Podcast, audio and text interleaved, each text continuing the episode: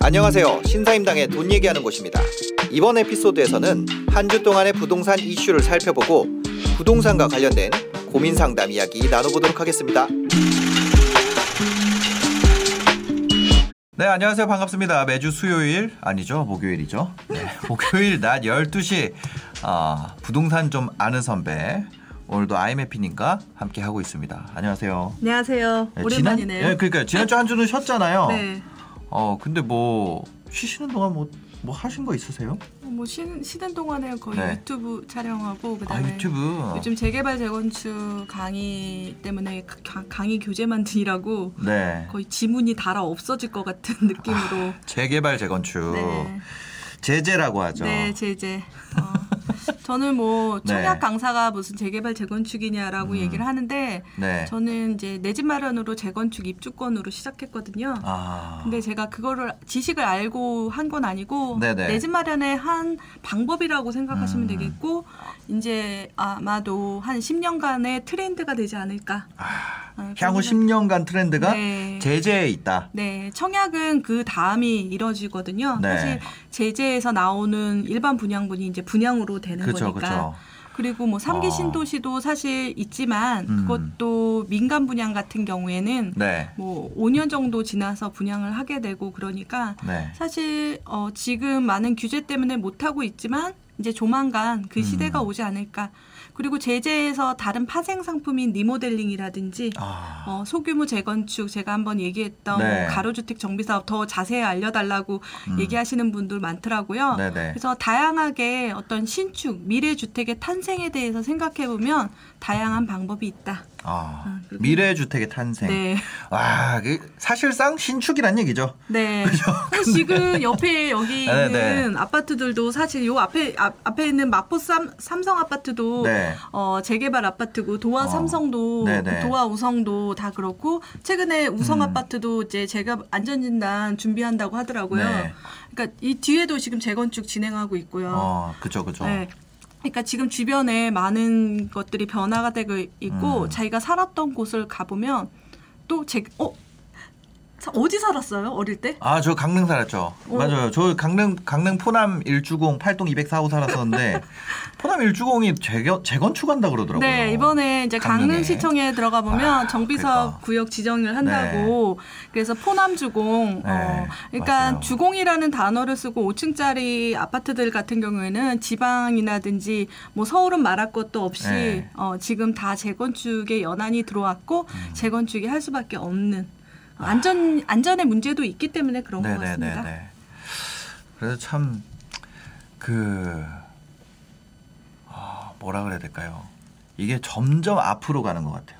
그러니까 원래 이렇게 구축 아파트 매매가 처음에는 막 하다가 네. 그다음에 이제 신축으로 가고 신축보다 앞으로 가가지고 이제 분양권 가고 분양권보다 앞으로 입주권 가고 입주권보다 또 앞으로 가- 가가지고 그 또 재개발 단계들이 있잖아요. 네. 어, 뭐 관리 처분, 조, 뭐 사업 시행, 조합 설립부터 해서 이제 아예 그거 뭐야 지정 안 된 것들도 거래하더라고요. 어, 그래서 저는 이제 선을 그어야 되는데 네. 요즘 뭐 농담으로 화가가 출연했습니다. 아, 그럴까요. 얼마 전에 그 월천님 저기 이주연 대표님 나오셔가지고 그 네, 맞아. 얘기했었거든요. 금, 금 그리고 있고. 네. 어, 그런데 이제 사실 어떤 high risk, high return 어, 네. 그런 문제도 있고. 네. 어, 어떤 내 집 마련의 방법으로 조금 생각하시면 음. 더 좋을 것 같고요. 초, 네. 이 방송을 드시, 들으시는 분들은요. 음. 그래서 좀 더 그리고 갈아타는 수요로는 재개발 재건축으로 갈아타게 할 수 있다. 네. 아, 쉬운 방법이 재개발 재건축이 지금 네.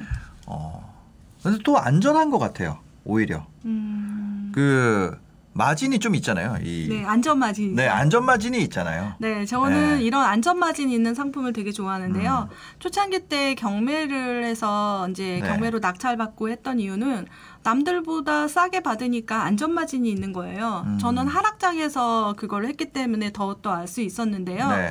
뭐 주변이 이제 3억이라는 시세를 형성하고 있고 5억짜리가 3억짜리의 시세로 떨어진 지역이었어요. 네. 그래서 안전마진에 대해서 이제 고민을 했는데, 어, 그래서 경매로 낙찰을 받았습니다. 그러니까 5억짜리 시세가 3억으로 떨어졌던 하락장 시세에서 제가 버틸 수 있었던 건 경매로 2억 5천. 아니면 2억 8천에 낙찰을 받아서 3억에 팔면 2억이나 5, 5천 정도 싸게 되는 안전마진이 있기 때문에 그 상품에 주력을 했는데요.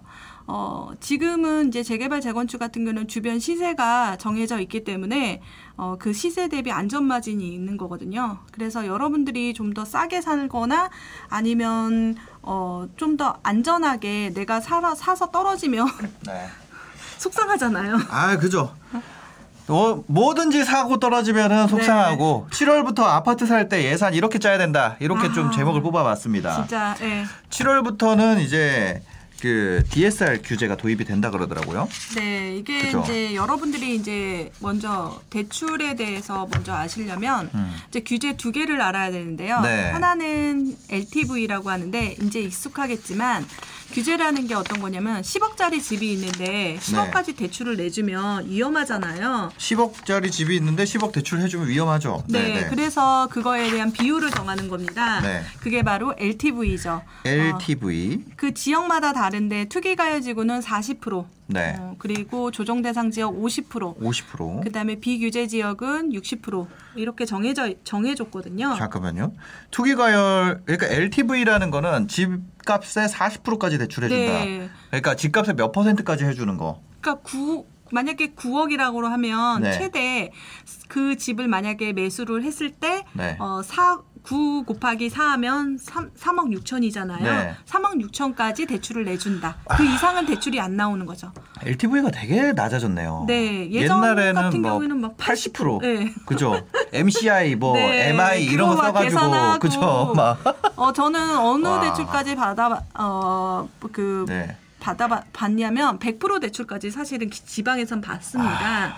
어, 옛날에. 네. 근데 지금은 이제 줄어들었죠. 근데 네. 강남구 같은 경우에는 사실 50% 정도 했었습니다. 네. 그러다가 이제 박근혜 전 정부에서 이제 70%까지 음. 상향을 해주고 아, 지금 그게 상향된 게 그거였구나. 네, 상향된 겁니다. 그래서 네네. 다시 돌아갔다라고 보시면 되겠고 네. 그런데 우리들이 좀 착각하는 게 있는데 그럼, 아, 강남구. 같은 그럼 경우는- 지금 낮아진 게 아니라 네. 원래 정상화된 된 거네요. 거예요. 정상화된. 거고 임시적으로 그 7, 80% 내줄 때가 특이하게 높은 네, 시절이었다. 그렇죠. 아, 네 네. 어 그리고 그러면 강남구 사람들은 이제 돈이 많이 들어가겠다. 근데 원래 강남구 어떤 한 단지를 전수조사한 결과 네. LTV 비율이요 10%도 안 됐습니다.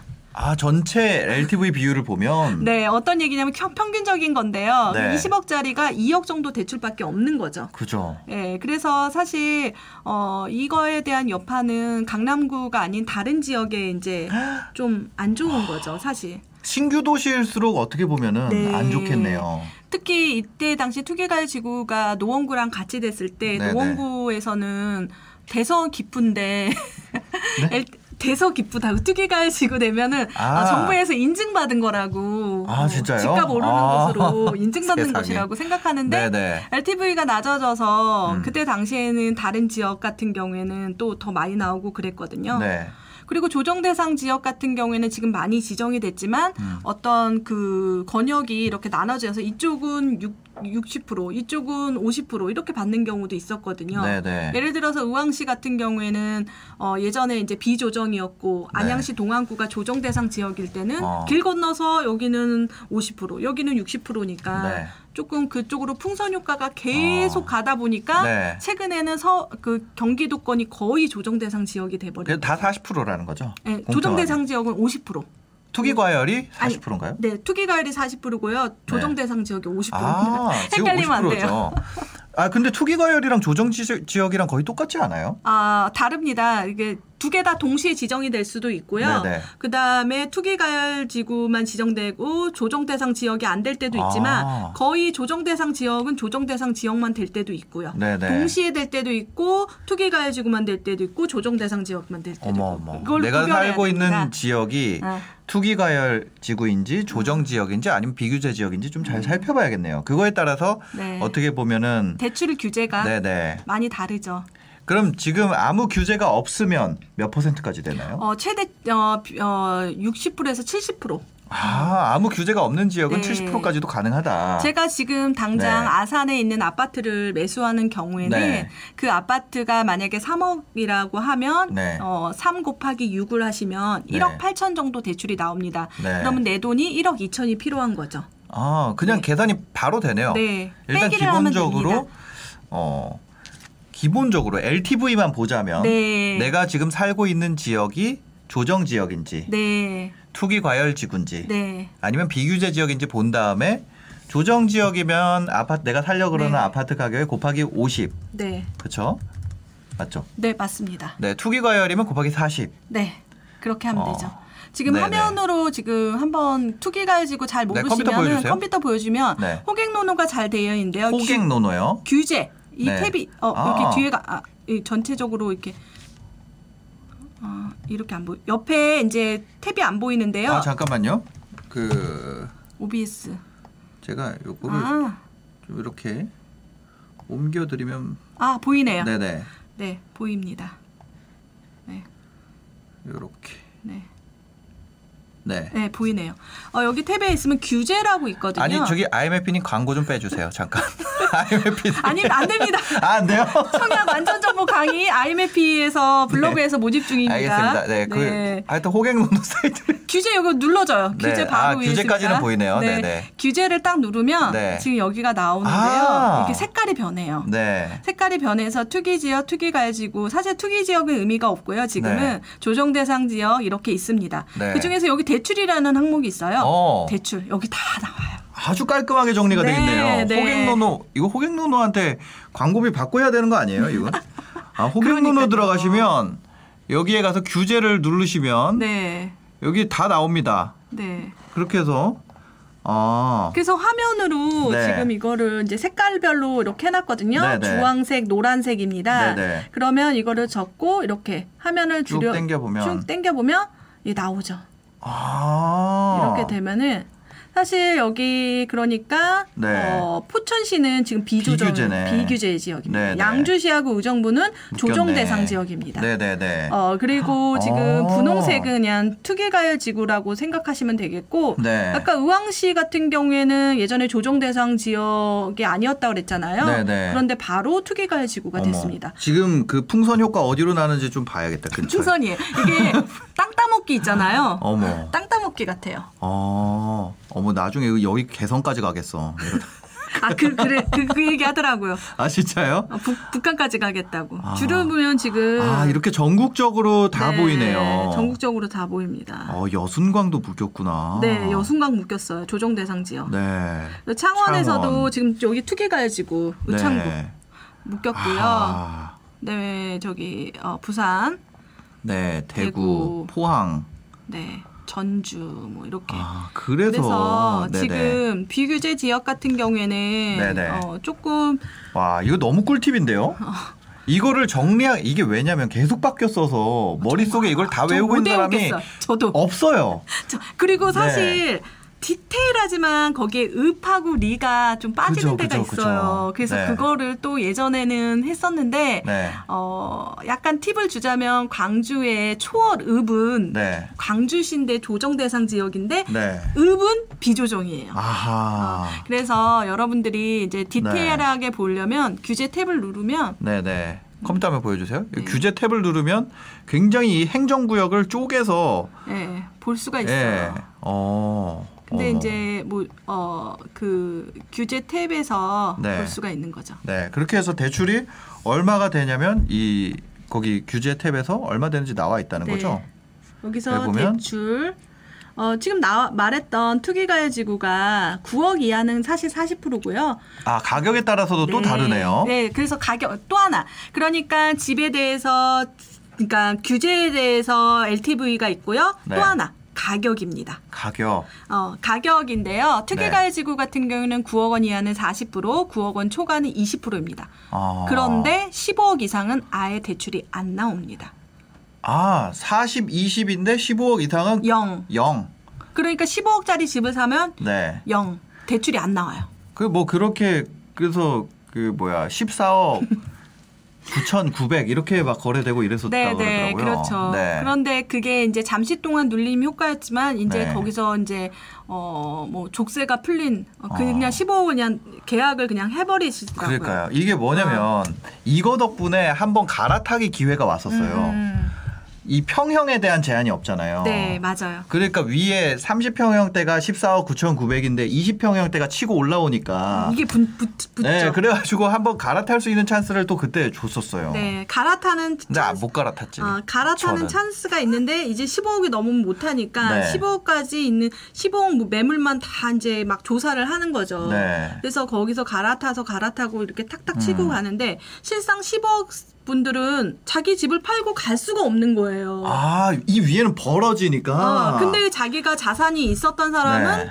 어, 갈아탈 수 있는 거죠. 그래서 음. 한동안 강남구라든지 강남 네, 3구 네, 네. 정도에는 어, 그걸 이제 뛰어넘었고 네. 어, 마용성이라고 마 포구, 용산구, 성동구에서 15억이 조금 딸락딸락 붙어 있었거든요. 맞아요. 그러다가 이제는 그 족쇄가 딱 풀려서 15억이 넘어버리고 막 18억 막 이렇게 음, 됐잖아요. 그렇게 됐죠. 그래서 실제적으로 맞아. 대출이 투기 가열지구는 안 되는데 네. 여러분 지금부터 꿀팁입니다. 뭔가요? 조정 대상 지역은 15억이 제한이 없습니다. 아, 조정 대상 지역은 없구나. 네. 그때 아. 당시에 어떤 일이 있었냐면요. 여러분 이게 대출이라는 지식을 알면요. 어, 투자의 상상력을 달아주거든요. 아, 없구나. 네, 이걸 잘 모르십니다. 저도 당연히 15억 이하는 뭐 어디가 됐건 안 되는 줄 알았어요. 네, 그래서 조정 대상 지역 같은 경우에는 이제 15억은 네. 되니까 예를 들어서 광교 신도시의 중흥 S 클래스, 그러니까 어, 수원에 있는 게 그때 당시에 조정 대상 지역이었고 네. 분당은 이제 투기가열 지구니까 네. 판교는 투기가열 지구니까 갈아타려고 딱 들어가는데 어 저기서 막혀버리는데 광교 신도시는 나오는 거예요 대출이. 네. 그러다 보니까 어, 어. 대출에 대해서 그쪽이 또 풍선 효과를 맞았죠. 대출은 아, 어쩔 수 네네. 없이 풍선 효과를 맞게 됩니다. 왜냐면 거기서 살 수 없으니까 다른 대체제를 또 해야 되는 거죠. 아, 진짜 이거 대박인 것 같은데. 오늘 방송 네, 저 대박입니다. 전혀 몰랐어요. 저는 대출에 어, 대해서 예전 네. 경매할 때부터 네. 이제 끊임없이 연, 연구보다는 아 음. 연구도 했네요. 저는 법무사에 찾아가서 대출에 대한 상품도 만들어 달라고 아, 했습니다. 네네. 어, 왜냐면 대출이 어, 음. 없으면 투자도 못 하고 내 집 마련도 안 되는데 너무 많이 바뀌니까 네. 그 바뀌는 연월이 되게 중요하고 시점이 되게 중요하고 어. 또그 대출을 어떻게 하면 이용할 수 있는 지를 한- 생각하는데 네. 하지만 다 되는 건 아닙니다. 이따가 DTI도 설명해 드릴게요. 네, 여기 되는 건 보니까 아니에요. 또 여기에 자세하게 설명이 돼 있네요. 네. 여기 보면 전 사업자 대출 제한이 그냥 사업자 그, 네. 자, 그 자담이라 그러나요? 아니죠. 어, 그냥 그- 사업자 대출이라고 해요. 그 뭐야 담보 그러니까 살 때 살 때만 안 된다는 거잖아요. 신규 음. 네, 신규 네. 취급 금지입니다. 주택 구입 목적에 그러니까 이미 갖고 있는 거를 가지고 대출하는 거는 여기에 그게 없네요. 네, 그런데 그전 등기 사업자 무조건 다 안 되는 줄 알았더니. 등기가 나와야 되고 등기 후 3개월 이후에 가능합니다. 네. 사업자 대출은. 그런데 그 목적은 주택 구입 목적이 아니라 네. 진짜 사업을, 사업을, 하기 위한 네. 담보 대출을 하게 되는 거죠. 어. 일시적으로 사실 어 그게 지금 자기가 살고 있는 집 같은 경우에는 음. 사실 강남구에 살든 어디에 살든 딱 1억만 가능합니다. 네. 생활 안정 자금이라고 해서요. 네네. 그런데 그거는 주택을 사지 않는 조건인데 음. 그 1억만 내서 또 그 사업 자금을 쓰기 어려우신 분은 이렇게 사업자 대출도 하는데 네. 어, 일반적으로 우리가 어, 잔금을 해서 새 아파트 그러니까 아파트를 매수하는 경우에는 네. 힘들다. 아. 3개월 지나야지 등기가 나와야지. 그리고 네네. 거기에 세입자가 살고 있을 때는 또 힘들고요. 네. 그래서 이런 부분이 있어서 근데 아, 아임해피 정지영님은 어떻게 대출에 대해서 이렇게 잘하냐? 그러니까요. 그쵸. 어. 네. 여러분들이 하나 놓치고 있는 게 있는데요. 네. 대출에 대해서 꼭 알고 싶다면 어, 은행에 찾아가는 게 아니라 음. 네. 대- 보험에도 그 보험 상품을 설계하시는 분이 있잖아요. 네. 어, 설계사라고 하나요? 코디네이터라고 하는데 네. 대출도 어, 딜러라고 합니다. 그거 그런 사람들. 아. 그러니까 대출 실장님이라고 하죠. 네. 그래서 저는 그런 실장님의 전화번호가 지금 전화기에 한, 한 200개 정도 있거든요. 어, 그래서 상품에 대해서 끊임없이 아. 네. 물어보고 아. 어, 찾아달라고 하고. 스터디를 하시는 거네요. 네, 대출에 음. 근데 아, 정확한 건 아무나 그렇게 많이 내주지 않습니다. 다음에 DTI 네. 또 설명해 드리겠습니다. 알겠습니다. 그래서 지금 LTV에 대해서만 얘기했는데도 이렇게 됐고 제가 지금 컴퓨터 화면 보면은 음. 이게 이 이거에 따라서 대출도 그렇죠. 그렇고 청약이 다르고 세제가 다르고 전매 제한 다르고. 이게 굉장히 지금 복잡해요. 예. 근데 여기에 지금 다 정리가 돼 있으니까 저는 이렇게 정리된 거는 처음 보거든요. 아, 왜냐면 이런 거를 검색해도 블로그나 이런 데 파편적으로는 돼 있는데 그렇죠. 이렇게 계속 한눈에 업데이트, 이렇게 업데이트를 해주죠. 네. 아. 여기는 회사니까 그렇죠. 해줘야죠. 아, 그러니까 이렇게 아. 하는 거를 저도 지금 봤는데 사실 이거는 네. 어, 뭐, 그 뭐지 그 음. 공문 있잖아요. 네. 국토교통부. 그러니까요. 그거 다 나온 거 여기. 아 근데 거예요. 그거를 다 보- 봐가지고 이렇게 쏙쏙 뽑아서 정리하는 경우는 없으니까 예. 이거 그래서 제가 딱 보니까 이거 유튜브 컨텐츠네. 저도 네. 이거 해서 하나씩 해야겠네. 하나씩 해도 됩니다. 예, 예. 어 그런데 이제 음. 대출에서 지금 LTV에서 두 가지를 했잖아요. 그 네. 집에 어디 구- 규제 지역이라는 거. 네. 그다음에 금액이잖아요. 또 하나가 있습니다. 뭔가요? 주택 소유에 따라서 틀려집니다. 아 지금 잠깐 저희가 얘기했던 게 구역에 따라 다시 화면 지역? 보여주세요. 음, 지역에 따라서 달라요. 네. 투기냐 조정이냐 네. 비규제냐 이거에 따라서 다르고 가격에 따라서 또 달라요. 네. 그렇죠? 9억이냐 15억이냐 그거에 따라서 네. 그죠? 그 다음에 어, 가격 구간에 따라서 다르고 그다음 보유한 주택 수에 따라서 그렇죠. 아 그러니까 네. 지금 다주택자는 원칙적으로 이제 규제 지역에서는 네. LTV가 0% 아예 안 나옵니다. 규제. 지역에서는 아 네. 어, 무주택자는 당연히 나오고요. 네네. 그런데 1주택자는 어, 기존 집을 처분해야지 또 대출이 나옵니다. 그래 그래야 이사를 할 수 있으니까. 네, 그래서 아. 투기가해지구랑 조정 대상 지역은 네. 지금 다주택자인 분들은 대출이 아예 안 나오는 거죠. 아, 그래서 저는 안 읽어봐도 되겠네요. 네네. 어, 하지만 네. 지금 무주택자라든지 어, 1주택자 같은 경우에는 네. 어떻게 갈아타야 되는지 어떻게 집을 살 때 얼마의 돈을 필요한지 보기 때문에 LTV가 되게 중요하죠. 그래서 다주택자는 안 외워도 됩니다. 음. 아, 네. 다주택자라면 일단 못한다. 네, 이렇게. 보시면 되겠습니다. 그 다음에, 어, 지금 LTV가 그런 거고, DTI나 DSR 이런 거는 또 뭐예요? 네. 어, 지금은 집에 대해서 어떤 상품에 대해서 하는 건데요. 네. 어, 그 DTI는 차주, 그러니까 대출을 내는 사람의 신용도, 그러니까 어, 소득에 따라서 어, 대출이 달라집니다. 아까 9억, 소득에 따라서. 네, 9억 정도에서 3억 6천인데 네. 어, 소득이 하나도 없으신 분이에요. 네. 9억에 3억 6천이, 3억 6천이 대출이라고 대출 되잖아요. 때. 네네. LTV 된다고 했잖아요. 네네. 투기가해지고. 네, 40%가. 네. 근데 그 사람이 소득이 하나도 없는 거예요. 그럼 대출이 안 나온다. 안 나옵니다. 그게 DT- DTI거든요. 그래서 화면을 보시면 DTI도 있습니다. DTI가 40%라고 돼 있다는 건 똑같다라고 보시면 되겠습니다. 네. 내가 40%고. 버는 돈의 40%만 이자로 내 네, DTI는 네. 어, 어떻게 계산을 하냐면 어, 우리가 대출을 내면 이자하고 원금을 냅니다. 네. 어, 그런데 내가 어, 연 소득이 만약에 5천만 원이라고 하면 네. 40%라면 2천만 원이 40%잖아요. 네. 그러면 원리금 상환 그러니까 원금하고 이자가 1년 동안에 2천만 원까지만 된다는 거죠. 어, 그게 100% 아니에요, 그러면? 어, 아, 그 그러니까 아, 아, 40%니까. 아, 40%. DTI가 지금 40%니까. 그러니까 내 소득의 네. DTI가 40%면 내가 연간 소득의 40%까지 원리금 상환을 상한액을 어, 어. 맞히는 거죠. 네. 어, 그래서 역산하는 거는 사실 여러분 그냥 더하기 빼기 방정식이라고 생각하시면 되겠고 네. 어, DTI 계산기는 그때 저번 시간에 네. 한번 했을 것 같아요. 네이버에 보면은 어, DTI 계산기가 있는데 어, 지금 40%고요. 조정 대상 지역은 네, 컴퓨터 한번 보여주세요.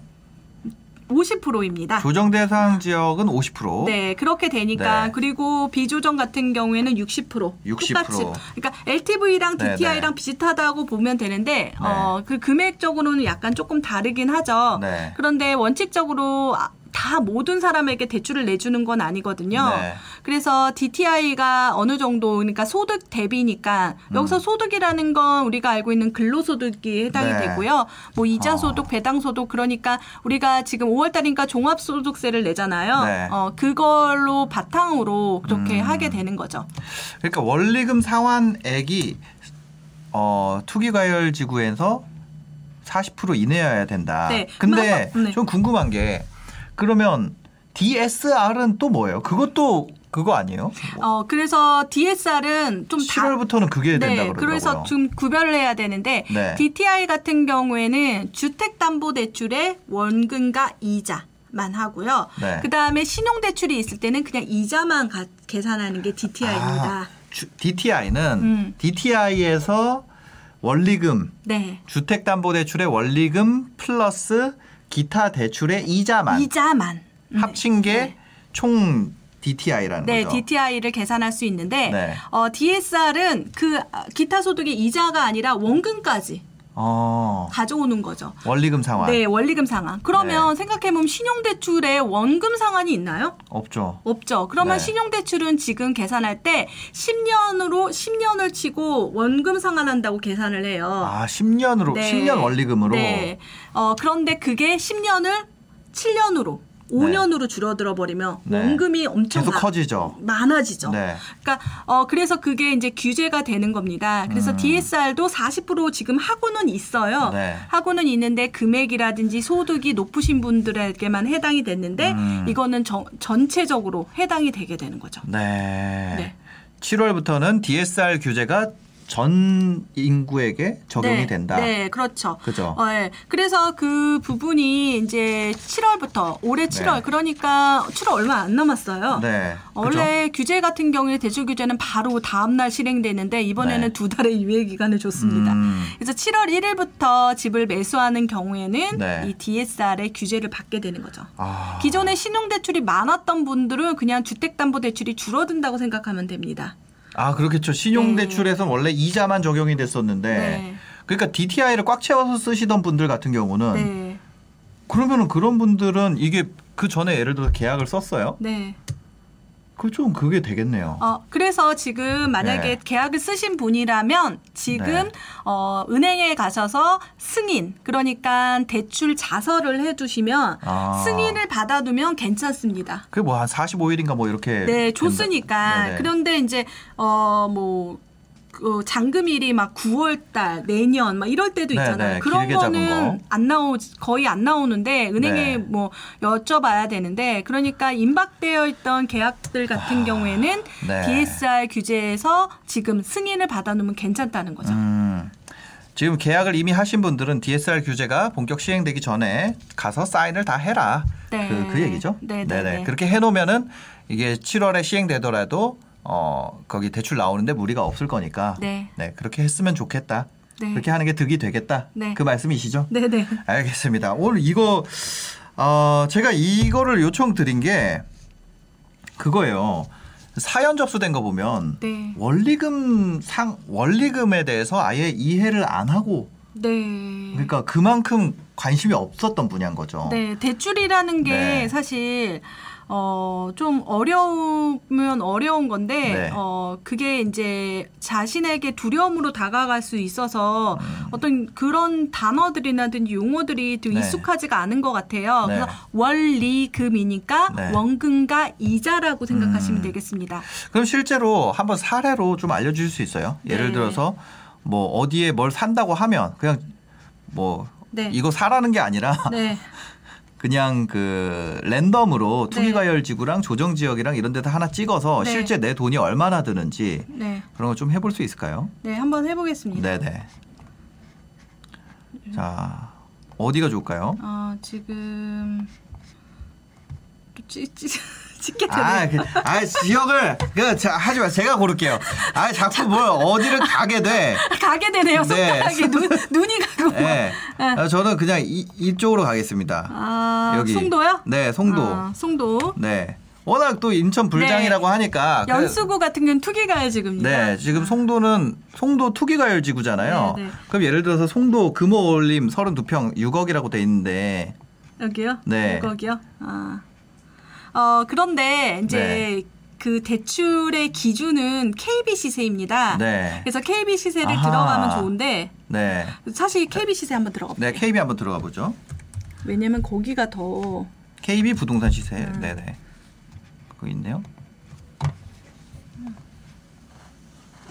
부동산 탭으로 들어가면 국민은행에서요 부동산 탭으로 들어오시면 됩니다.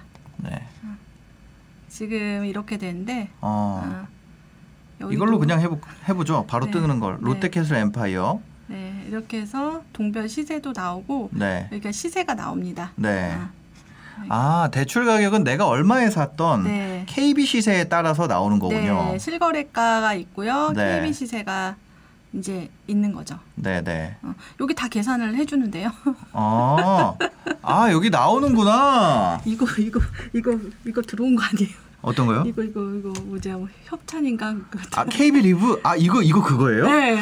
아, 잠깐만. 연락 주세요. 잠깐, 잠깐. 아이디. 맞아. 아니, KB 리브에서 저 광고해달라고 들어왔었는데. 저도 들어왔는데 아, 그. 이걸 때문에 그런 건 아니고요. 아, 그것 때문에 아니라 저 거기서 돈을 못 받았어요. 근데 그냥 하게 하죠. 되네. 네. 예, 그냥 하죠. 이건 정보로서 하는 건데. 그러니까 지금 아, 저 15억이 거기- 넘 15억이 넘잖아요. 그러니까 15억이 다 필요한 아, 거예요. 그러니까 대출이 불가능해요. 이렇게 뜨는구나, 그냥. 네, 뜹니다. 그래서 어, 다른데 가서 아니, 빨리 잠깐만. 아, 송도로 그래서. 송, 어, 송도 사고 싶은가 봐요. 아, 아니에요. 송, 아, 저, 전혀 아닙니다. 전혀.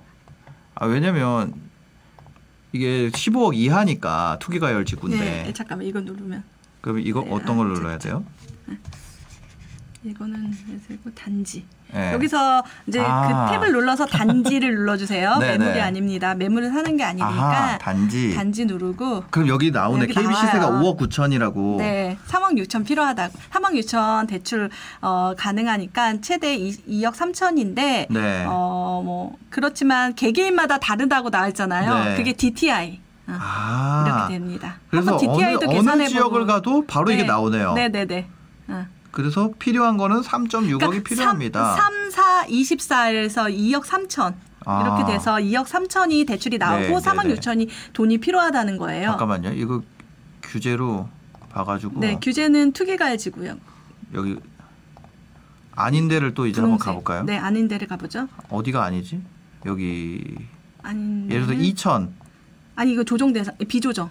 그러니까 아무것도 아무것도 아닌데. 아닌 데를 가볼까요? 네네네. 6억짜리 찾아주세요. 여기 이거 그냥 한번 볼까요? 없으니까 6억 없으니까. 네.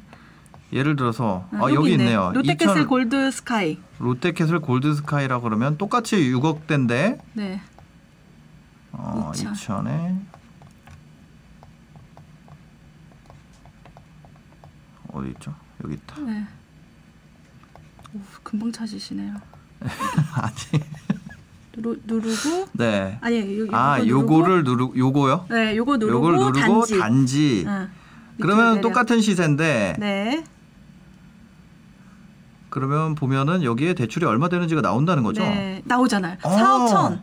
그러니까 다르네. 다르죠. 아까 2억 3천만 나왔잖아요. 네. 투기가해지니까.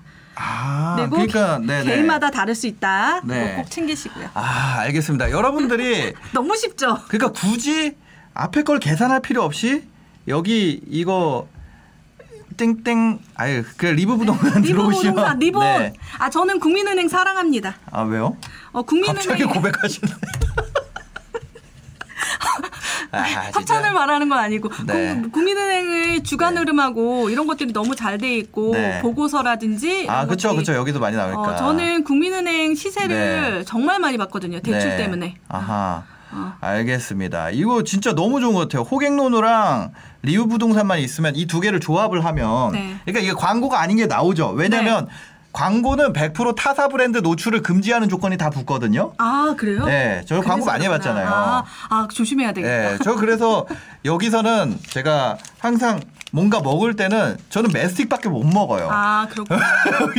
아 지금 위장량 한번 드시고요. 네, 제가 아, 어, 위 불편감이 느껴질 때는 어, 저는 메스틱을 먹습니다. 네. 네. 드시면 드, 드시고요.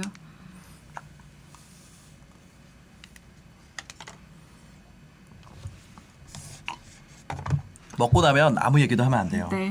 하여튼 그렇습니다. 그리고 원리 네. 계산안 궁금하잖아요. 바로 네. 계산해 줍니다. 어, 다시 원리금 얼마 상환하는지 그냥 너무 이렇게 네. 한참 걸리잖아요. 그런 거 걱정할 필요 없이 들어가서 여기 이 사이트 들어오셔가지고 단지 누르고 밑에 보면 대출 비용 다 예, 계산해 줍니다. 대출 비용 월 162만 원 나갑니다. 30, 30년 상한. 아, 그럼 상담이 엄청 빨리 되겠네요. 네, 그래서 사실 이 아. 지식을 모른다는 게 사실 네. 어, 대출에 대해서 모르지만 네. 사실 자본주의 사회에서 대출이라는 게 되게 중요하거든요. 아. 어, 어떤 거냐면 지금 여러분들이 생각할 때 내 집 마련 사연 보낼 때 자기 지금 시중에 있는 돈만 생각하시는데 네네. 어차피 부동산 미래 가치 보시고 사시는 거잖아요. 네. 자신의 미래를 한번 판단하는 기준으로 이렇게 하면 어떨까 싶습니다. 아. 아니 이게 너무 디테일한 게 다시 화면 보면 이게 이게 나와 있어요. 세금 및 세금 및 부대 비용이 나와 있어요. 아, 이거 제가 저만 알던 사이트인데. 중개 보수를 약 236만 원, 보수율을 0.4% 가정해서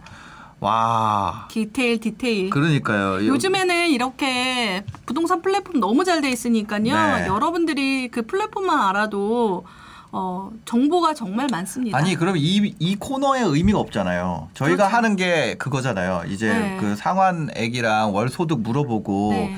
지역 물어보고 해가지고 네. 그게 살 수 있는지 없는지 뭐 얘기해주고. 맞습니다. 근데 사실상 리뷰에 같이 들어와서 보면 그냥 끝이다. 네, 아는 선배 하차하겠습니다. 아 뭐야? 아 그러니까 그 사실 이거였습니다. 아, 저도.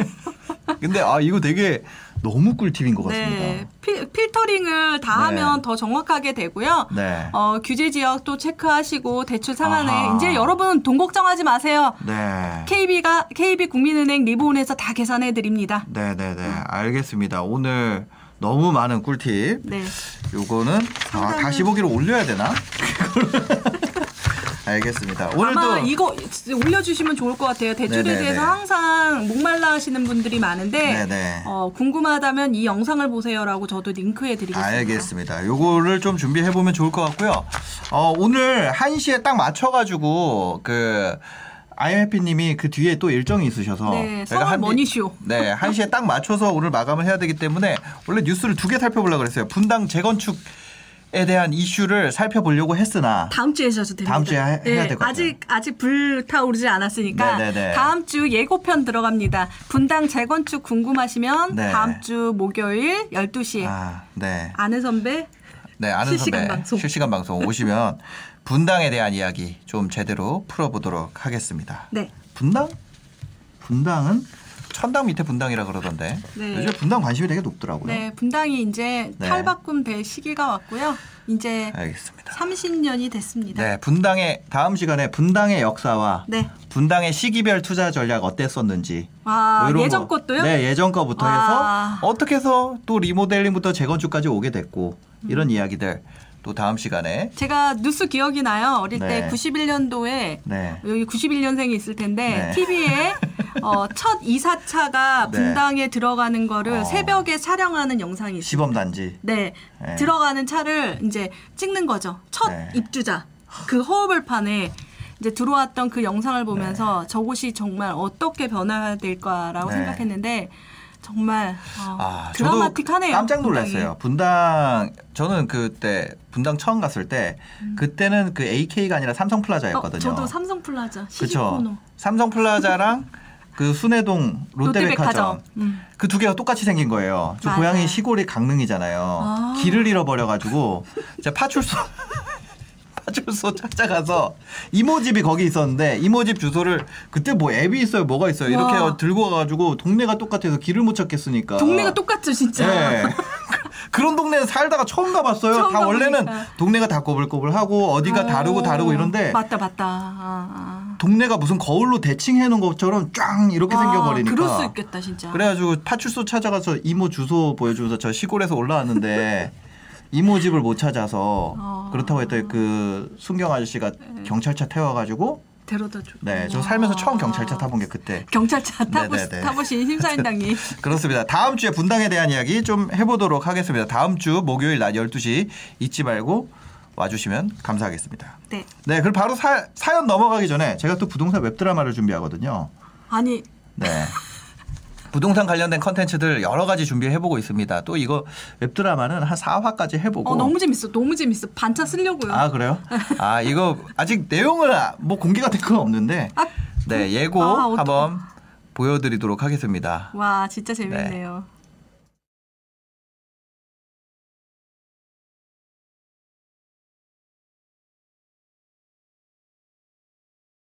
아니 나, 내 말은 안 살 거면 안 사도 돼요. 자, 이 집이에요. 이거 딱 보시면 아시겠지만 드림하우스죠. 어떠세요?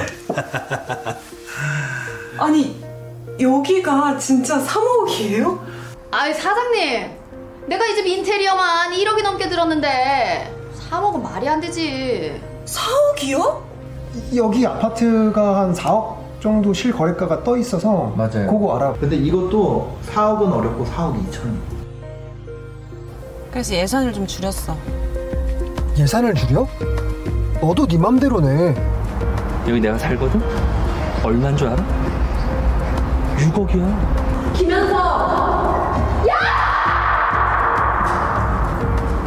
최연아 씨, 괜찮으시겠습니까?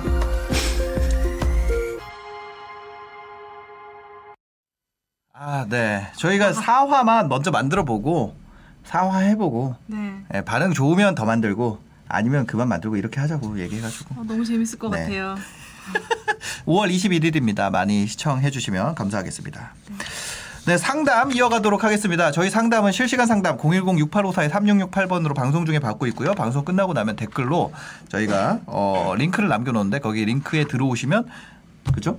또 상담 접수하실 수 있습니다. 그 중에 추첨을 통해서 또 저희가 선정해서 상담을 해드리고 있습니다. 첫 번째 사연은 먼저 등록된 사연 중에 저희가 고른 사연이에요. 어, 31세 태평남님 사연부터 살펴보도록 하겠습니다. 아, 왜 태평남이라고 했더니 태평동에 사시는 네. 네. 안녕하세요. 저는 와이프와 11개월 된 딸아이와 함께 성남 수정구 태평동에 전세로 거주 중인 31살 무주택 가장입니다. 네, 와이프가 둘째 임신 중이라서 가족이 늘어나게 돼서 좀 더 나은 보금자리를 마련하고 싶어서 사연을 적습니다. 저는 결혼 전에 8년 정도 연기를 했었습니다. 어, 연기를 하셨다. 네, 배우였습니다. 이거 웹드라마 아, 다음번 웹드라마에 이분을 한번 섭외를 해보. 네, 저희가 4화까지는 이미 마, 다 완성이 돼가지고 네 자취방에서 알바와 연기를 병행하면서 빠듯하게 살았기에 결혼을 포기했었다. 그러다 현재 와이프인 여자친구가 임신을 하게 되어 결혼했고 아이를 지워야겠다는 생각보다는 어떻게든 책임을 져야겠다는 생각뿐이었습니다. 그 당시에 와이프랑 저랑 다 무일푼이라 부모님이 도와주신 5천만 원에 전세 자금 대출 7천 받아서 어, 성남시 태평동에 첫 집을 얻었습니다. 왜냐면 장모님이 거기 네, 그 동네 네, 살았대요. 네. 네. 지금 생각해도 부모님께 참 감사하고 죄송합니다. 결혼 후에 사촌형과 일식 돈가스 가게를 운영했고 기대에 부풀어 홍대에 가게를 열었지만 코로나와 함께 폐업하게 됐습니다. 세상에. 남은 건 빚밖에 없고 코로나로 장사는 나아질 기미가 보이지 않았습니다. 그러다 얼마 전에 와이프가 둘째를 임신한 것을 알게 됐습니다. 어, 바로 그 기쁨은 잠시 산부인과 선생님께서 생각도 못한 말씀을 해주셨는데요. 바로 쌍둥이라는 겁니다. 원하는 둘째를 임신했다는 것, 아이가 생겼다는 것, 축복받아야 마땅한 것임에도 불구하고 저희의 경제 사정이 지금 너무 안 좋기 때문에 고민을 해야 한다는 사실 자체가 너무 가슴이 아팠습니다. 그렇게 와이프랑 산부인과에 나와서 손을 잡고 한참을 울었죠. 와이프는 현재 경제 상황에서 아, 절대 키울 수 없을 것 같다고 애를 지우자고 했습니다. 아, 와이프가 이해돼서 눈물이 나더라고요. 아, 하루에 3시간씩 자면서 열심히 쫓았던 배우라는 꿈이 너무나도 원망스럽게 느껴졌습니다. 차라리 평범하게 회사에 다녔으면 좀 더 나은 환경에서 가족들이 살 수 있지 않았을까 후회됐습니다. 아, 저희 반차는 어, 4화의 결과에 관계없이 5화를 가야 될 것 같아요. 이분을 모셔서 촬영을 하는 게 좋을 것 같습니다. 네, 진짜 피디님, 그래야 될 것 같습니다. 네. 진짜 어, 그렇게 하고요. 저희 5화 때 꼭 이분과 함께 촬영을 하고 싶네요. 예. 네. 그죠? 저는 아이를 지우겠다는 와이프에게 우리는 할 수 있다 매일 설득했고 결국에 낳기로 했지만 가장 문제는 집이었습니다. 현재 사는 집은 실평수 13평에 방 2개, 화장실 하나인 빌라입니다. 여기서도 아이를 키울 수 있지만 문제는 쌍둥이를 낳고 첫 아이는 어린이집에 보내야 하는데 보낼 만한 곳이 없는 것이 가장 큰 문제입니다. 대출을 받아 이사를 갈까 생각했지만 너무나도 많이 올라버린 집값 때문에 전에 봐두었던 어, 권선구의 오래된 아파트도 이제는 불가능해졌습니다. 어. 현재 저희 집 상황을 말씀드리자면 어, 평일에는 동부이촌동 돈가스 가게 주방에서 실장으로 일을 하며 월 230을 벌고요. 주말에는 웨딩 영상 촬영 알바에서 60에서 80만 원 가량 법니다. 여기에 새벽에 녹즙 배달도 해볼까 생각 중입니다. 와이프는 육아휴직 중이라 휴직 수당 70만 원을 받고 있고 만약에 대출을 낸다면 어, 원리금은 70만 원 안에서 해결을 했으면 좋겠습니다. 전 재산은 지금 5천, 5천만 원이 전부고 청약 가점도 35점밖에 되지 않습니다. 저는 매일 제 자신에게 할 수 있다고 되뇌이며 최선을 다해 살고 있습니다. 성남, 수원, 서울권 지역에서 아이들과 와이프가 편하고 안전하게 생활할 수 있는 곳이 없을지 사소한 도움이라도 좋으니 아이메피님 제발 도와주세요. 이렇게 이거를 읽고 안 뽑을 수가 없죠. 이거를 읽고 안 뽑을 수가 있어요. 아 그런데 이분한테는 아, 좋은 네. 조건이라서 좋은 조건이요? 네 안 뽑을 수가 없었습니다. 좋은 조건이라고요? 네, 이분은 정말 그 둘째 쌍둥이가 정말 네. 하늘이 내려준 어, 선물이지 않을까. 어. 막 울고 그랬는데, 아우 정말 아, 와 그거요. 맞네. 네, 그래서 정말 그리고 또 성남에 거주한다니까 네. 와 이거는 진짜 하늘이 주신 기회인가? 어, 그런 생각이 들더라고요. 뭔가요?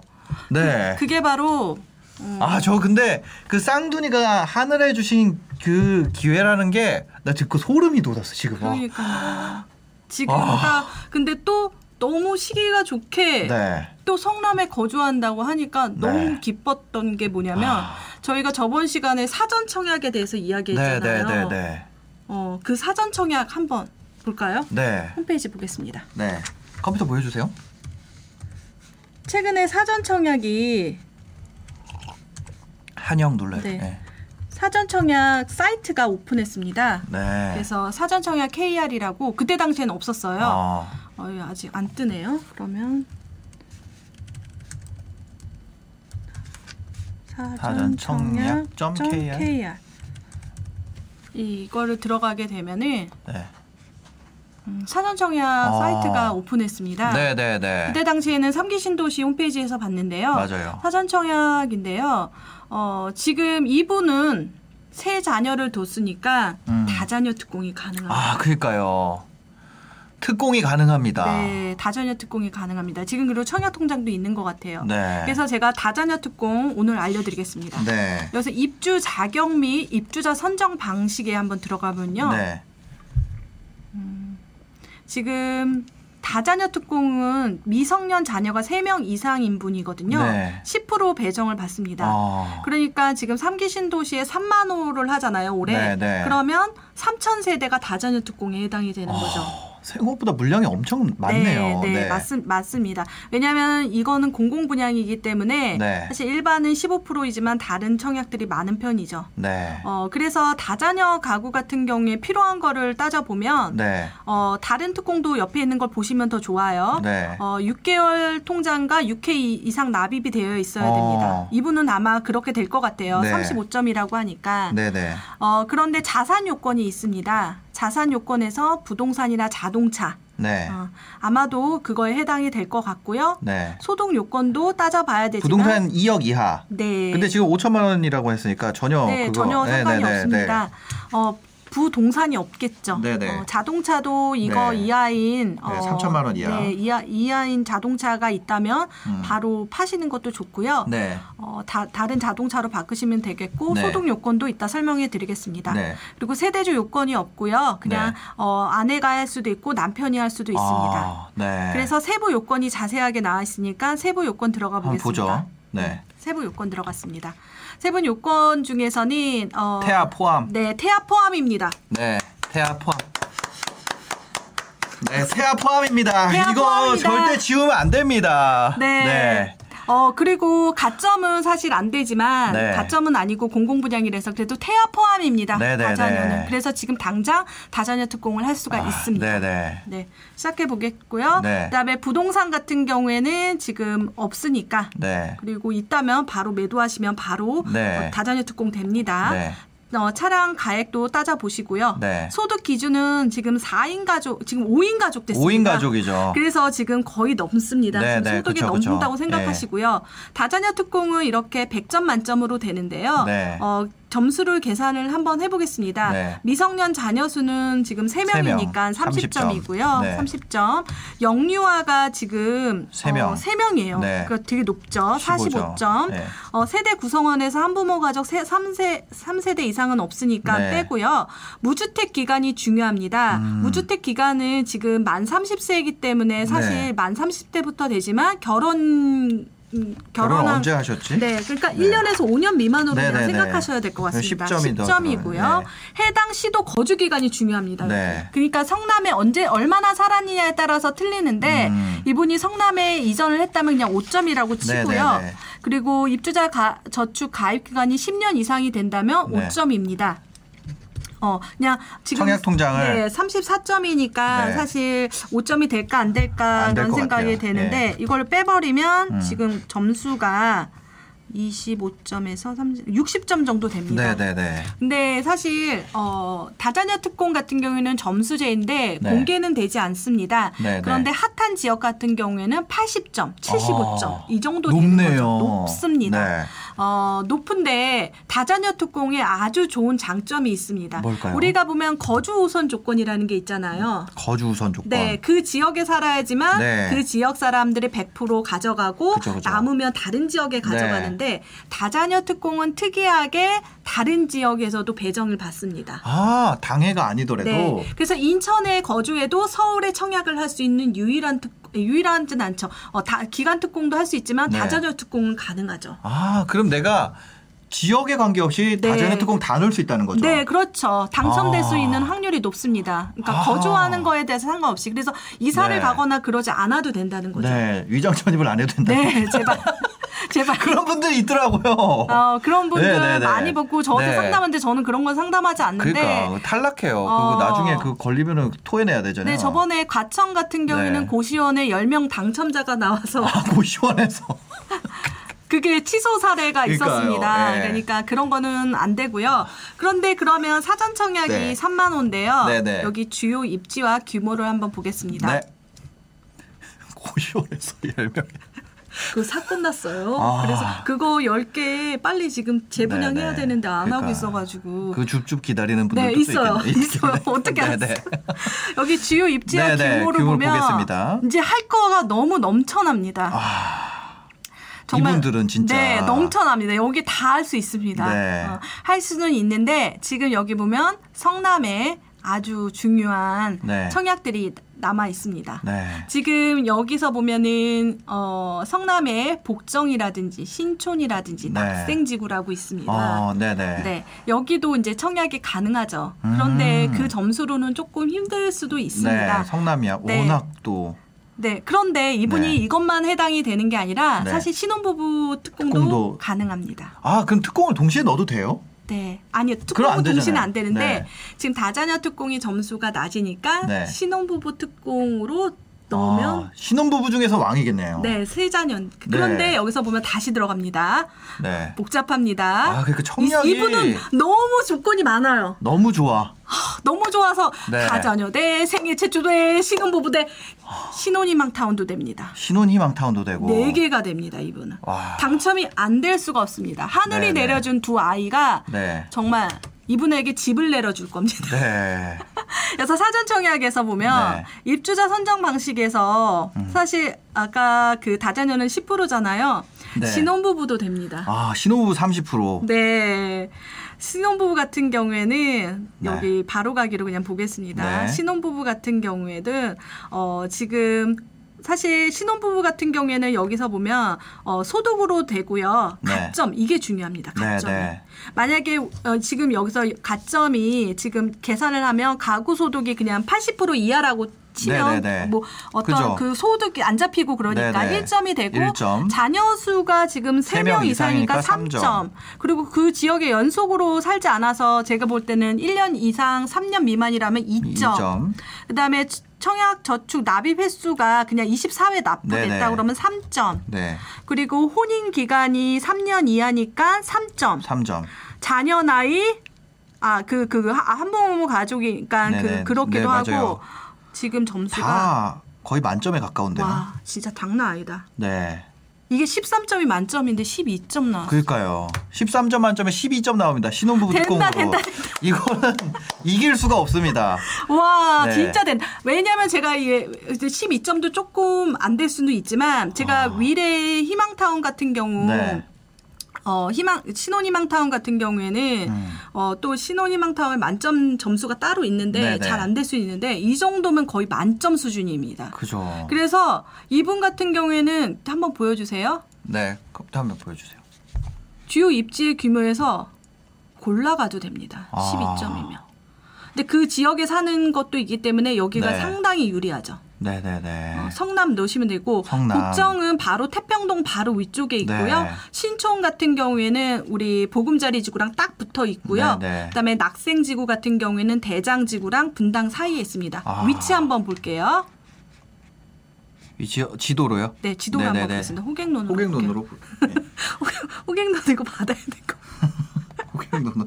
와 대박이네 호갱노노. 네. 어, 호갱노노에서 음, 여기서 보면은 아 호갱노노로 안 보겠습니다 이번엔 네. 네이버 지도로 보셔도 되고. 네이버 지도로 부동산으로. 보겠습니다. 네이버 지도로 보면은 더 자세하게 나와서 여기 개발 탭이라고 있거든요. 네네. 여기 좀만 줄여볼게요. 여기서 보면 여러분들은 이 개발 탭을 아예 눌러서 보시는 게더 음. 좋습니다. 네네. 개발 탭을 누르면 네. 지금 어 지금 복정 같은 경우가 여기 있고요. 위에 딱 붙어 있습니다. 아, 네. 입지 정말 입지 갑입니다. 그러니까요. 여기는 복정지구 같은 경우에는 여기 또 우남역이라고 같이 네. 여기 8호선이 씁니다. 아. 그러니까 복정지구가 있고요. 복정 네. 1지구랑 2지구가 있습니다. 이걸 골라서 갈 수 있다는 거 아니에요? 네, 골라서 가야 네, 골라서 가야 되는데 네. 전략을 세워야 돼요. 음. 나중에 나올 때 네. 그때 나올 때 전략을 세워야 됩니다. 네네. 그리고 지금 신촌지구 같은 경우에는 음. 바로 더 위에 있습니다. 대박입니다. 세곡지구 바로 아, 밑에 있습니다. 네. 세곡입니다. 세곡. 위치 너무 좋죠. 네. 우리 PD님이 저기 수서 살거든요. 아, 진짜. 근데 집을 안 샀어요. 아, 아유 네. 빨리 사야 되는데. 수서에 오래 어, 사셨는데. 낙생지구는 지금 대장지구 대장지구랑 그 다음에 여기 분당 바로 붙어 있습니다. 네. 음, 어, 어, 그래서 사실 골라갈 수 있는 네. 아 그러니까 이 성남은 진짜 top tier잖아요. 네. 그거 중에서도 그 뭐야 삼기 중에서도 성남은 진짜 그거 아니에요. 네. 제일. 근데 와 여기도 갈 수가 있는데요. 네. 어, 뭐 어, 사전 청약 같은 경우에는 저번 방송을 보면 한 번 당첨되면 뒤에가 당첨이 안 되는데 네. 기가 막히게 지금 또 어. 성남 복정이 7월달에 7월에. 있고요. 신촌하고 낙생, 네. 복정 다 있습니다. 네. 어, 그리고 여기서 이제 주, 어, 만약에 떨어진다고 해도 네. 뭐 올해만이 아니라 내년에도 있으니까 골라가면 네. 되겠고 그리고 가장 중요한 건 이분이 돈이 없으세요. 네, 네, 맞아요. 어머 지금 어떡하지? 5천만 원. 네. 네. 사전 청약은 계약금이 필요 없습니다. 아, 사전 청약은 계약금이 없어도 할 수 있다. 와. 진짜 이분을 위한 제도를 청약입니다. 나라 나라가 이분을 위해서 준비한 거 아닙니까? 근데 이분 제가 볼 때는 국토부에서 이게 인터뷰 해야 될 것 그러니까. 같아요. 그러니까 어, 이분이 정말 기회를 잡는 맞아. 하늘이 내려준 이 사전 청약이 올해부터입니다 또. 그러니까 아니 때마침 또 뭐 하냐? 쌍둥이를 이런 사람들 찾아서 적극적으로 정책 홍보를 하고 네. 그거 데이터 다 있을 텐데 나라는 인터뷰 해야 돼요 맞아. 진짜 이런 분들 발굴해내야 됩니다. 그러니까. 어, 어, 이, 그리고 특히 근로를 하는 거잖아요. 네. 근로를 하면서 열심히 살아가는데 희망을 네. 줄수 있다는 거. 아니 바빠가지고 이런 거 있는지도 몰라요. 그러니까 지금 보니까 네. 그게 하나도 안 나오고 다, 다자녀란 말도 하나도 안 나오는 그러니까요. 거예요. 그러니까 청약 상담이 너무 많이 들어오는데 힘드니까 이런 거를 몰라요 있는지도. 네, 제가 이게 청약 상담이 이번에 되게 많이 들어오는데 네. 그 중에서 상담 중에서도 몰라서 안타까운 사람들만 추천 제가 뽑고 있거든요. 네. 그래서 진짜 어 정말 그런 부분이 또 중요하죠. 네, 맞습니다. 그리고 아. 이분이 또 생애 최초 특별 공급도 가능하고 그 다음에 뭐 생, 신혼희망 타운도 가능합니다. 음. 그건 부수적인 거고 지금부터 어, 공부해야 될 건 어, 신혼부부 특공, 네. 그 다음에 다자녀 특공. 아하. 그거부터 해도 생애 최초 특별 공급은 경쟁률이 너무 세기 때문에 어, 자녀가 네. 많은 사람은 신혼부부 특공을 하는 게 유리합니다. 신혼부부 특공. 네. 신혼부부 특공과 다전 특공을 한번 공부를 해보시면 좋겠다. 네. 네. 아 계약금 필요 없습니다. 네, 네. 아 진짜, 진짜 알겠습니다. 당첨되고 연락 주세요. 알겠습니다. 네, 다음 전화 한 통화 받으면 저희 방송 오늘 좀 일찍 마쳐야 돼가지고 네. 전화 한번 바로 또 받아보도록 하겠습니다. 네. 네 안녕하세요. 안녕하세요. 여보세요? 네. 아 네 여보세요. 여보세요 들리시나요? 네. 아 네네 반갑습니다. 아, 예, 안녕하세요. 네네네. 안녕하세요. 예. IMF 정재영입니다. 아, 예, 안녕하세요. 네. 네 어떤 고민이 있으셔서 전화를 주셨나요? 네. 아, 아, 예, 아, 저, 세종시에 사는 세종남인데요. 아 네 세종남. 세종남님. 네. 네. 네. 아, 제가 기존 주택 처분 조건으로 이번에 아. 청약 주택을 당첨됐거든요. 아, 축하드립니다. 축하드립니다. 아, 예, 네. 고맙습니다. 네. 근데 기존 주택은 평택 고덕지였고요. 평택 고덕. 네. 아, 예. 네. 평택 고덕에서 그것도 당첨되신 거예요? 예. 아, 와, 두 개나 당첨되신 거예요? 재당첨 제한도 있었을 텐데. 와, 대박이다. 예, 맞아요. 재, 재당첨 제한도 있었어요. 오, 네. 네, 네, 네. 그다음에 요, 지금 당첨된 데는 세종시거든요. 네, 네. 근데 이제 재당첨 제한, 아니, 천천히 하셔도 돼요. 네. 네. 예. 기존 주택 처분 조건이라는 걸 제가 이제 잘 생소해가지고 네. 네. 그러면 지금인 그 평택에 있는 주택을 이제 네. 처분을 해야 되잖아요. 네, 네. 네. 그러면은 그거를 이제 처분을 하고 다른 주택으로 갈아타는 게 유리한지 아니면 아, 매입한 다음에 네, 그거를 이제 매매를 하고 난 다음에 나중에 그 돈을 가지고 똘똘한 한 채를 같이 아, 갈아타는 아. 게 유리한지 2주택자가 될지 똘똘한 1주택자가 될지 그걸 말씀하시는 거죠? 예, 예, 예. 지금 세종시 그 입주가 언제예요? 2024년 1월이요. 음, 어, 최대한 늦게 파시는 게 좋겠고 6개월 안에 매도를 하는 거잖아요. 그래서 예, 예. 2024년 7월 안으로 어, 만약에 그거를 매도를 하셔야 돼요.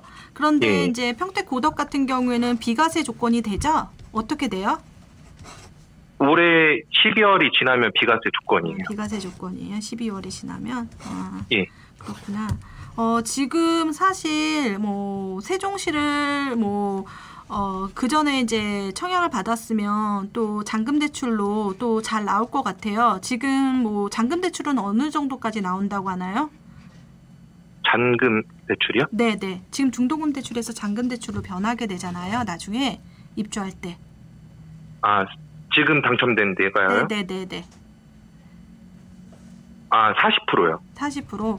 아, 예. 그 언제 받았는지 잘 몰라서 물어보신 물어본 거고요. 그러니까 예. 지금 사실 처분을 제 가장 늦게 하는 게 가장 좋습니다. 여기는 지금 개발 호재도 있고 개발 음. 가능성도 있기 때문에 네네. 아, 그래서 예, 예. 제가 볼 때는 어, 두 주택을 가져가는 것도 좋지만 비과세 요건이 상당히 클 것 같아요. 메리트가 2주택자가 예, 예. 되면은 또 힘들어지고 그리고 예, 예. 어, 그래서 지금 최대한 늦게 매도를 하시는 게 더 좋을 것 같고요. 그때 매도를 하고 나서 어, 그리고 세종시도 또 사실 비과세 요건도 또 생각하실 거 아니에요. 예, 예. 그러면 그 2년 지나서 비과세가 되는 거잖아요. 여기도. 처분을 세종시. 5년, 5년을 지나야 처분할 수가 있어요. 5년 아 그게 그게 전매 제한이 있군요. 아 예, 예, 그렇구나. 5년. 아 그렇 그렇게 해서 5년 지나가 하게 되는데 그러면 지금 사실 어 2029년도 일을 저 상담하시는 거래서. 어, 지금 정, 어, 말씀드리고 싶은 거는 뭐냐면 이주택자가 되면 내가 세금을 얼마나 많이 내는지 그걸 먼저 계산하는 게 중요합니다. 그 계산하는 네. 것 중에서는 하나 종부세랑 어, 종부세하고 그다음에 양도세가 얼마나 변하는지 봐야 되거든요. 그런데 예. 이 세종시에 당첨된 것도 사실 어, 비과세가 되면 더 좋은 거잖아요. 그리고 예, 예. 거주하실 예정이죠? 예, 거주 조건이에요. 2년을 거주를 해야 돼요. 예. 2년 거주에 5년이니까 사실 거주를 하면 장기 장특공이라고 장기 보유 특별 공제도 있거든요. 거주를 해가지고 또 근데 만약에 이주택자가 가면 그걸 아예 받지도 못해요.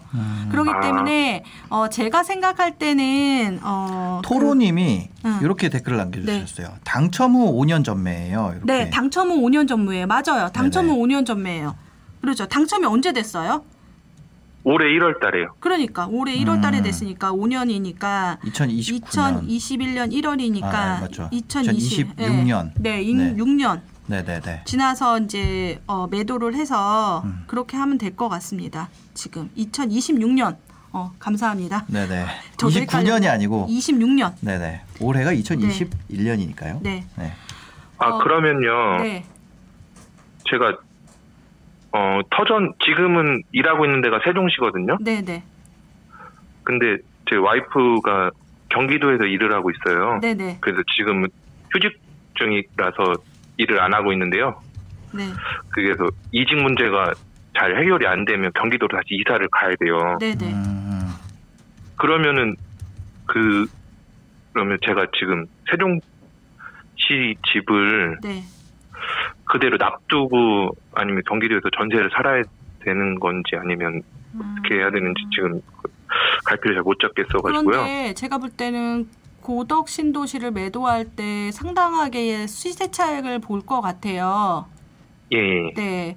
어, 그래서 그 돈으로 어떤 집을 살 때 지금 이주택자가 되는 것 중에서 가장 문제가 사실 양도세랑 어, 그 다음에 종부세인데요. 사실, 어, 이거, 그 세종시를 나중에 만약에 이주택자가 돼서 어, 첫, 나중에 샀던 주택은 뭐 중가를 받고 뭘 하든 간에 그거를 팔고 나면 또 그다음부터 이제 비과세 카운팅이 되는데 그렇게 하셔도 좋을 것 같아요. 시세 차익이 있기 때문에 어, 그러니까 세종의 매도 타이밍이 조금 늦어진다는 거죠. 어, 아, 네. 아, 그래서- 하나만 더 네. 여쭤봐도 되나요? 네네. 어떤 걸까요? 예, 지금 제가 이제 청약 저축을 하나 이제 보유를 하고 있는데요. 지금 제가 이제 그걸 다 써먹었잖아요. 네. 지금 특공, 특공을 써먹고 그걸 다 써먹었는데 네.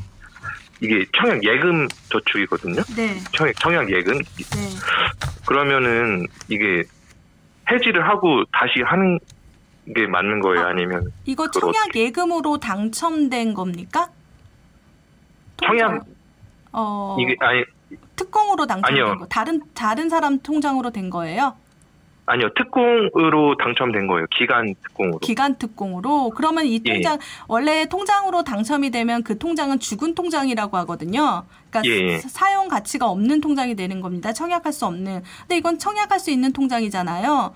그러니까 계속 보유해 두시는 것도 좋을 것 같아요. 워낙에 운이 좋으셔서 다른 곳에도 당첨이 되는데 사실 비규제 지역도 당첨될 수 있습니다. 근데 다주택자가 되면 조금 힘들고 처분 조건 그런 거 하는 거는 조금 힘드니까 그런 부분을 고려하시고요. 청약 예금 같은 청약 저축 통장 같은 경우 청약 통장 같은 경우에는 절대 깨는 게 아니거든요. 나중에도 또 사용할 수 있으니까 안 깨도 될 것 같습니다. 아 네, 알겠습니다. 오늘 뭐 고민 좀 해결이 되셨나요? 예, 예. 네, 알겠습니다. 전화 주셔서 감사합니다. 네 고맙습니다. 네. 네. 아, 그러니까요. 또 청약이 당첨이 많이 돼가지고 고민이신 분들도 있고. 네네네. 그렇네요. 그러니까요. 네네. 오늘 방송은 여기서 좀 마무리를 하려고 합니다. 그 저희가 라이브로 원래는 두 건씩 네. 그렇죠. 전화 상담을 두 건을 하고 이 그 사전에 접수된 상담을 또 두 건을 해드리고 있는데 그걸 시간 관계상 오늘은 좀 1시 전에 마무리를 해야 되고 또 오늘 이후에 일정이 있으시다고 네네네. 예. 뭐, 뭐라고 하셨죠? 서울 머니쇼. 서울 머니쇼 네네. 거기에 또 나가셔야 돼가지고 오늘 또 이- 이동하실 시간이랑 이런 걸 확보하려고 조금 일찍 마무리를 하도록 하겠습니다. 다음 주 방송에는 좀 여유 있게 하면 네네. 또 되니까요. 네 그렇습니다. 저희 방송 끝나고 나면 댓글로 제가 그 사연 접수하실 수 있는 링크 남겨놓으니까요. 거기에 오셔서 신청하시면 어, 최선을 다해서 상담을 해드리도록 하겠습니다. 네 오늘 방송도 함께해 주셔서 감사하고요. 뭐 마지막으로 하시고 싶은 얘기 있으실까요? 음, 뭐 여러분들께서 이제 청약 그 사연을 주시는데 그 사연에서 내 집 마련 사연이면 더 좋겠고 그리고 자신의 자산이라든지 자신의 사항을 좀 더 자세하게 써주시면 더 좋을 것 네. 같습니다. 네, 알겠습니다. 오늘 방송 봐주셔서 감사합니다. 행복한 하루 되세요. 감사합니다.